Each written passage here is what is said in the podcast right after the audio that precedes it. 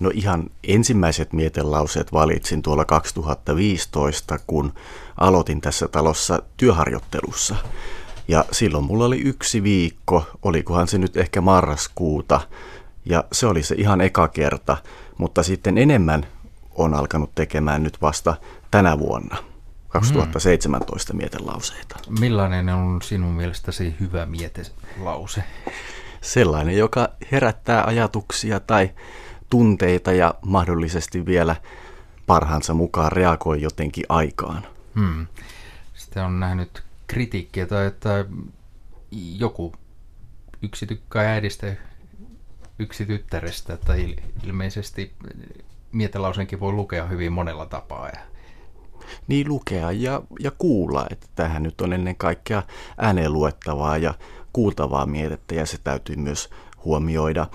Ja sitten kun sanoit, että erilainen matsku uppoaa eri ihmisiin, mm. niin sehän on myös ihan totta ja sen takia me pyritään valitsemaan aina vähän erilaisia, erilaisia genrejä, lajeja, välillä runoja, välillä jotain ihan muuta.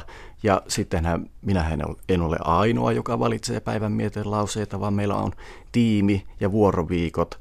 Muita valitsijoita ovat sitten Seppo Puttonen, Tiina Kaveen ja Kaisa Pulakka. Ja meillä kaikilla on onneksi vähän erilainen maku. Niin siinä on rajoittava tekijä, yksi rajoittava tekijä on tämä aika. Tuottaako se ongelmia? Tuottaa, se tuottaa kaikkein eniten ongelmia, kun se kesto on kaksi minuuttia, kaksikymmentä sekuntia alku- ja loppujuontoineen.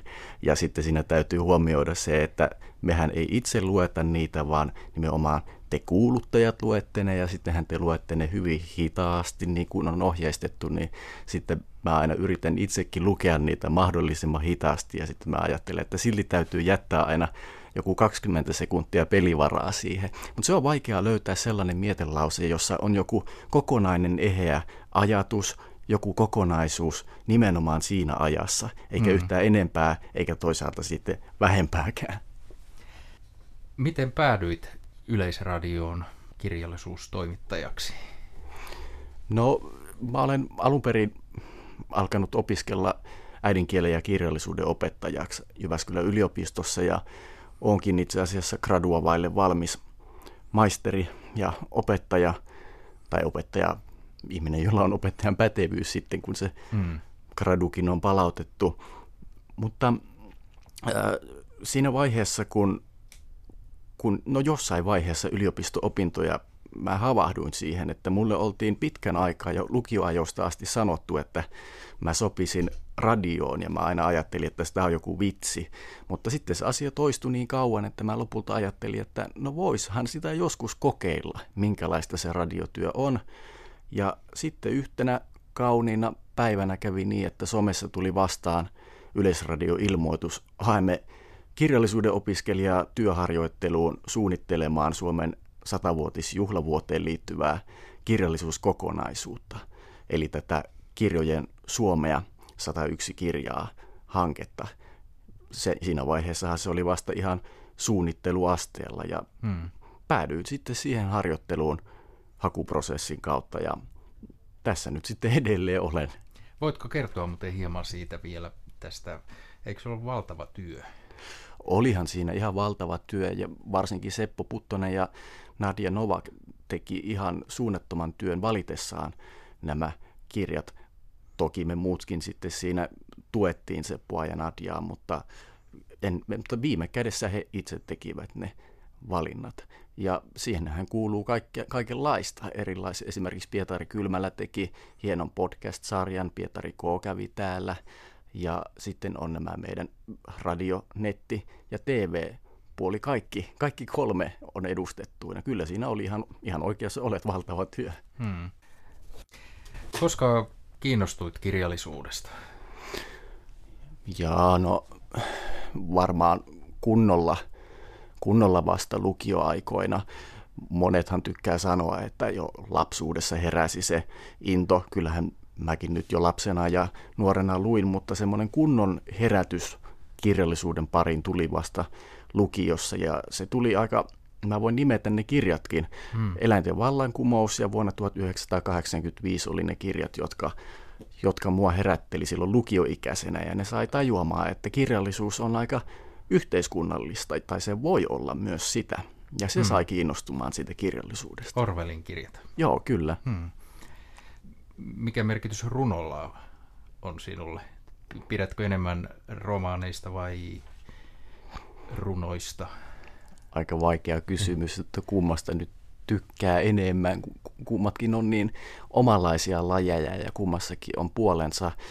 Kyllä mä ehkä sanoisin, että mä oon enemmän kuitenkin romaani- ja proosa-ihminen kuin runousihminen, mutta kyllä mä pidän aivan valtavasti myös runoudesta ja varsinkin tässä työssä tietysti, mm. kun myös tuo Tanssiva karhu -runouskilpailu kuuluu mun tontille myös, niin, niin siinähän tietysti sitten on saanut paljon painia runouden kanssa. Niin sinä olit ilmeisesti myös Lukupiirin kanssa tekemisissä. Viimeksi seitsemäs päivä tätä kuuta lähetettiin Lukupiiri, jossa keskustelun aiheena oli Bram Stokerin Dracula. Joo, joo, ja sitten seuraava Lukupiiri on yhdeksäs joulukuuta muistaakseni, ja Aha. aiheena on Väinö Linnan sotaromaani. Tämä Lukupiiri toimii mun osalta niin, että siinä aina tämmöisenä varsinaisena toimittajana vaihtelee Jukka Kuosmanen ja Kaisa Pulakka, ja sitten mä olen joka lähetyksessä mukana myös hoitamassa tätä niin sanottua lähetysikkunaa, eli netin kautta voi myös kommentoida sitten sitä keskustelua, ja mä paimennan siellä tätä nettikansaa ja tuon sieltä kaikki kirkkaimmat helmet, huomiot, kysymykset sitten studioon. Ja on siis tietysti siellä studiossa itse paikan päällä myös. Millaista keskustelua viimeksi tuli Draculasta? Niin lähetysikkunassa. Lähetysikkunassa, niin. Lähetysikkuna on siitä mielenkiintoinen alue, että siellähän keskustelu voi mennä ihan sijoiltaan kaikenlaisiin suuntiin.